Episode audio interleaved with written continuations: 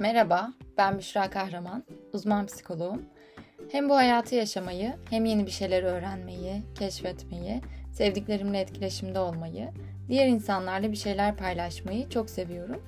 Şu anda bu kaydı dinlediğinize göre sanırım siz de diğer insanlarla dinleyerek de olsa etkileşim içerisinde olmayı seviyorsunuz. Umarım bu kanalda hep birlikte çok eğleniriz, birbirimizden bir şeyler öğreniriz. Eğer hazırsanız Konuşuyorum serimin yeni bölümü başlıyor.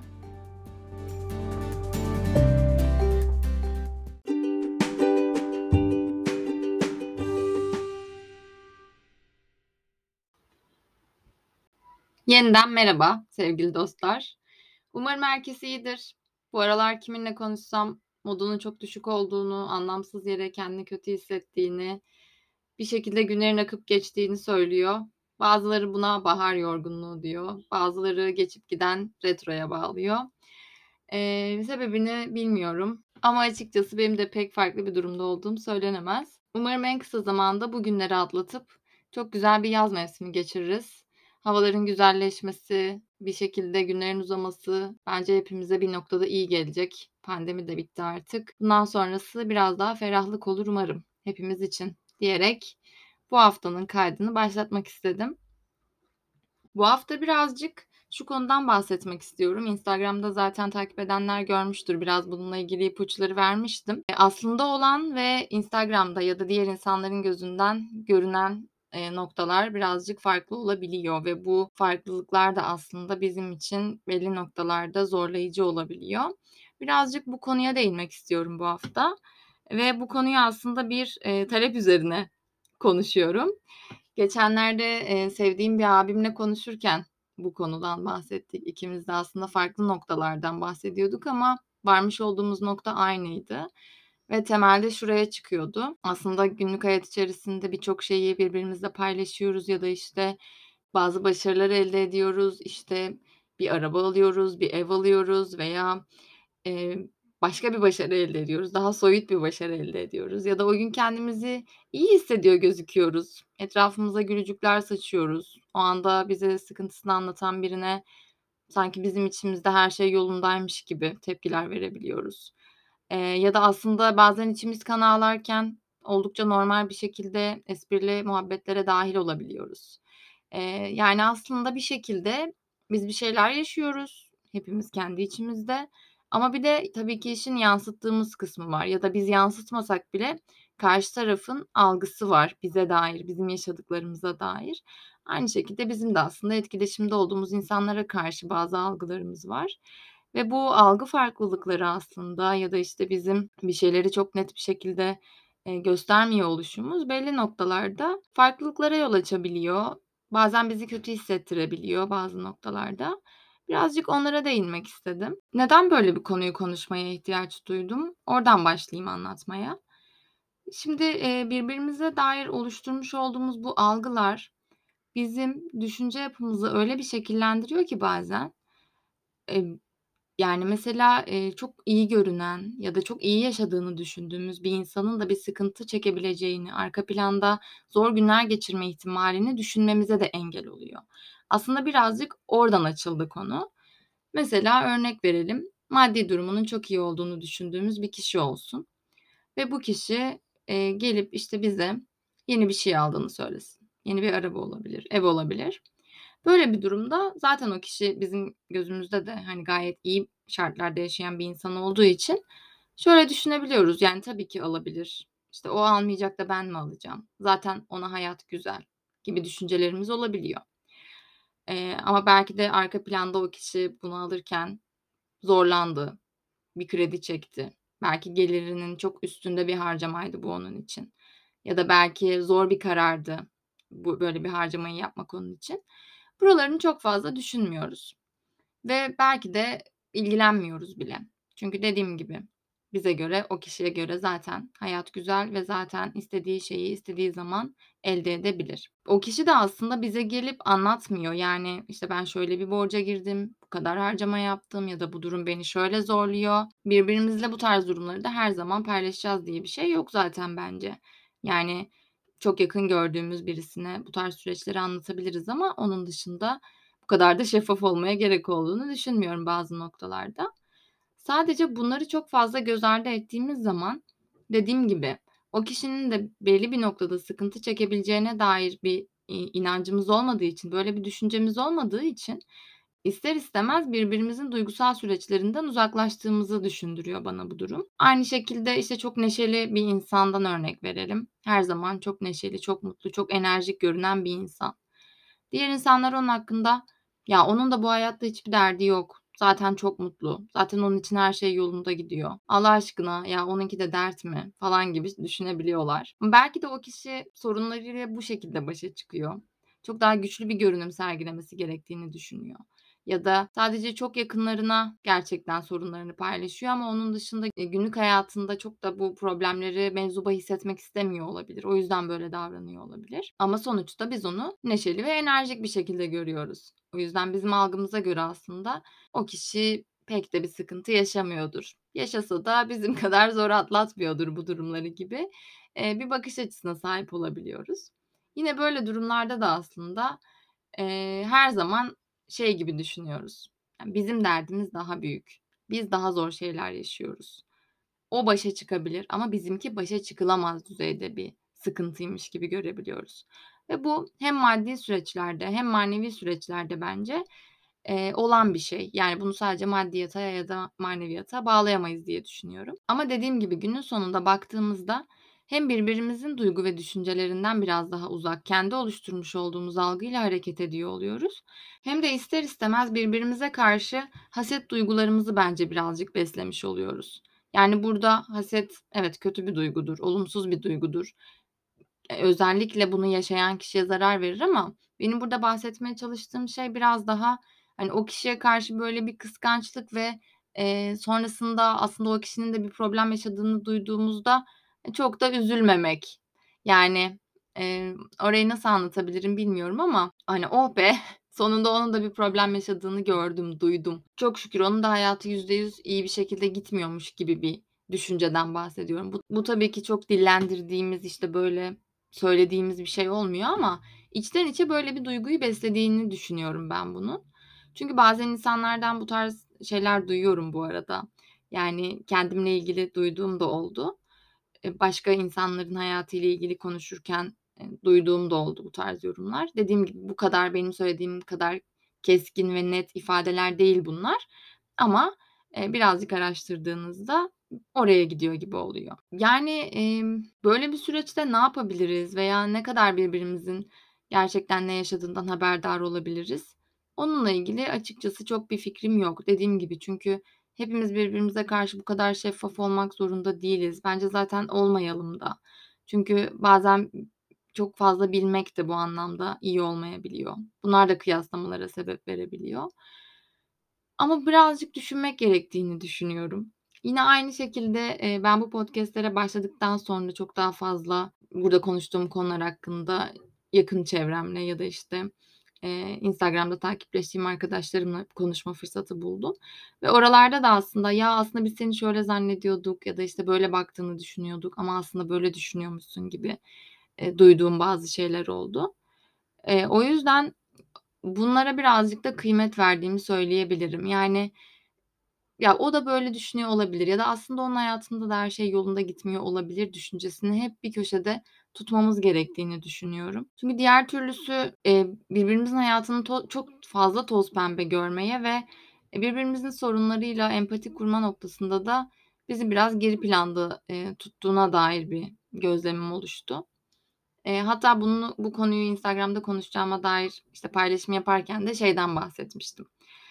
Geçen hafta sonunu çok kötü geçirdim ben. Yani, eee, çok rahatsızdım. Hiçbir şekilde hareket edemedim ve tamamen neredeyse yatarak geçirdiğim bir süreç olduğunu söyleyebilirim. Ama sonraki gün artık, böyle, hani, dışarı çıkmam ve farklı bir şey yapmam gerektiğini düşündüm. Çünkü tekrar pazartesi geliyordu ve ben bir şekilde sıkılmıştım, yani, yatmaktan her ne kadar mecburiyetten de olsa. Dışarı çıktım. Orada, işte, eee, aslında dondurma yerken aklıma geldi bu. Eee, dedim ki, yani, şimdi bakıldığında ben, işte, ne güzel pazar günü gitmişim, işte, Çengelköy'de dondurmasını yiyen, keyif yapan bir insan gibi gözüküyorum. Ama hâlbuki o anda mesela, çok fazla ağrım vardı ve pek de iyi hissetmiyordum içimde bir yerlerde. Ama dediğim gibi dışarıya böyle bir izlenim veriyordum. Ya da, işte, o anda, sahilde bir fotoğraf çektirdim ve onu paylaştım. Aslında o fotoğrafta da gayet yine böyle gezen, tozan, hayatın tadını çıkaran bir kişiymişim gibi bir imaj veriyorum. Hâlbuki dediğim gibi içeride bambaşka bir hikâye var. Ve biz bunları bilinçli olarak yapmıyor olabiliriz. Yani, eee, işte, insanlar beni iyi görsün, güçlü görsün, eğlendiğimi zannetsinler falan gibi bir niyetle paylaşmıyor olabiliriz. Ama paylaştığımız zaman böyle böyle görüyoruz. Yani, sonuçta ben neden bir dondurma fotoğrafının arka planını düşünüp Allah Allah acaba bu hafta sonu ne yaşamıştır ki bu kişi diyeyim. Yani, bu da saçma. Eee, ama söylemeye çalıştığım şey o anlık paylaşımlardan değil, genel olarak, eee, bu yani genel olarak mesela bir sosyal medya paylaşımından ya da birbirimize, eee, dair, işte, takındığımız davranışlardan bu tarz sonuçlar çıkarmamak gerektiği aslında. Yoksa, oturup her şeyin arka planını düşüneceğiz ve buna kafa yoracağız, mesai harcayacağız gibi bir düşüncem açıkçası yok. Sadece dediğim gibi, eee, hepimiz hayatta sorunlar yaşayabiliyoruz. Hepimiz için iniş çıkışlı süreçler var. Bazen inişli süreçler o kadar yoğun oluyor ve gerçekten her şey üst üste geliyor ki çıkışa geçemiyoruz bile. Ama, işte, eee, böyle anlarda özellikle şey kısmı biraz daha zor oluyor. Diğerlerinin de o anda bir problem yaşıyor olabileceği ihtimalini düşünmek zor oluyor ve bu da aslında bizim içinde bulunduğumuz duygu durumuna, eee, negatif yönde hizmet eden bir şey olmuş oluyor. Eee, çünkü diğerleri çok iyiyken biz çok kötüymüşüz gibi bir düşünceye kapılıyoruz. Bunu da tabii ki hiçbirimiz istemiyoruz. Yani ben kötüysem herkes kötü olsun değil tabii ki buradaki vermek istediğim mesaj. Ama zaman zaman en azından hepimizin böyle şeyler yaşayabileceğini ve hiçbirimizin bundan muaf olmayac olmayacağına dair bir düşünceden bahsediyorum. Mesela ben bunu, eee, şeyde de çok fazla yaşıyordum, eee, pandemiden önce ve ekonomik olarak böyle süreçlere girmeden önce. Biraz daha böyle gezebilen, işte, yurt dışına çıkabilen bir insandım açıkçası. Bununla alakalı planlamalar biraz daha rahat bir şekilde yapabiliyordum ve o zamanlarda da, eee, açıkçası çok yüksek bir gelir elde etmiyordum ve bütün harcamalarımı kendi gelirimle yapıyordum. Ama sonuçta gelirimin bir kısmını geziye ayırmak, yeni yerler, yeni şeyler görmeye ayırmak noktasında bir tercihim vardı. Ama benim bir yerlere gittiğimi gören, gezdiğimi gören arkadaşlarım ya da tanıdıklarım durumu birazcık şöyle algılıyorlardı. Yani, "Sen çok iyi bir durumdasın galiba. Hani, sürekli gezebiliyorsun ya da, işte, bir yerlere gidebiliyorsun. İşte, her fırsatı bir yerde değerlendirebiliyorsun. İşte, biz hiçbir yere gidemiyoruz ya da hiçbir şey yapamıyoruz." gibi. Bakıldığında, eee, bazen bunları duyduğum kişiler aslında benden çok daha iyi ekonomik duruma sahip kişilerdi. Yani, somut olarak bunu bildiğim için söylüyorum. Ama sonuçta hepimizin gelirini, eee, ha harcama şekli farklı. Kimimiz giyim kuşama daha çok yatırım yapmak isteriz. Kimimiz yeme içmeye, kimimiz kültürel faaliyetlere, kimimiz hiç harcamayı tercih etmeyiz ve tamamen birikim yapmayı tercih edebiliriz, yatırım yapmayı tercih edebiliriz. Ama dediğim gibi bunlar aslında birer tercih.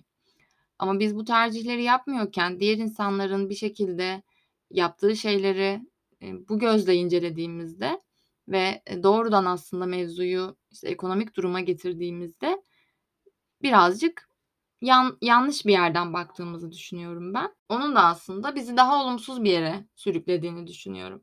Kaldı ki açıkçası böyle şeyler duymaktan da çok memnun değilim. Yani, eee, belki de gerçekten çok iyidir ekonomik durumumuz.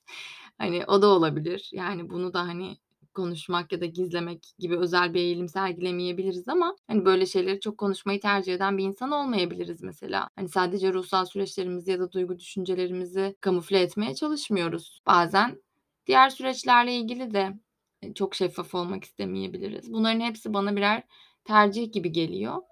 Eee, o yüzden ne kadar yansıttığımızı bilmeden, tam olarak birbirimizin ne yaşadığını bilmeden bu tarz yorumlarda bulunmak, bu tarz çıkarımlarda bulunmak ve bundan sonra aslında dediğim gibi bunun bizi birazcık daha, eee, kıskançlığa, hasede götürmesi durumu, eee, bence can sıkıcı. Özetle aslında hepimiz şunu çok iyi biliyoruz. Hiçbirimizin hayatı güllük gülistanlık değil.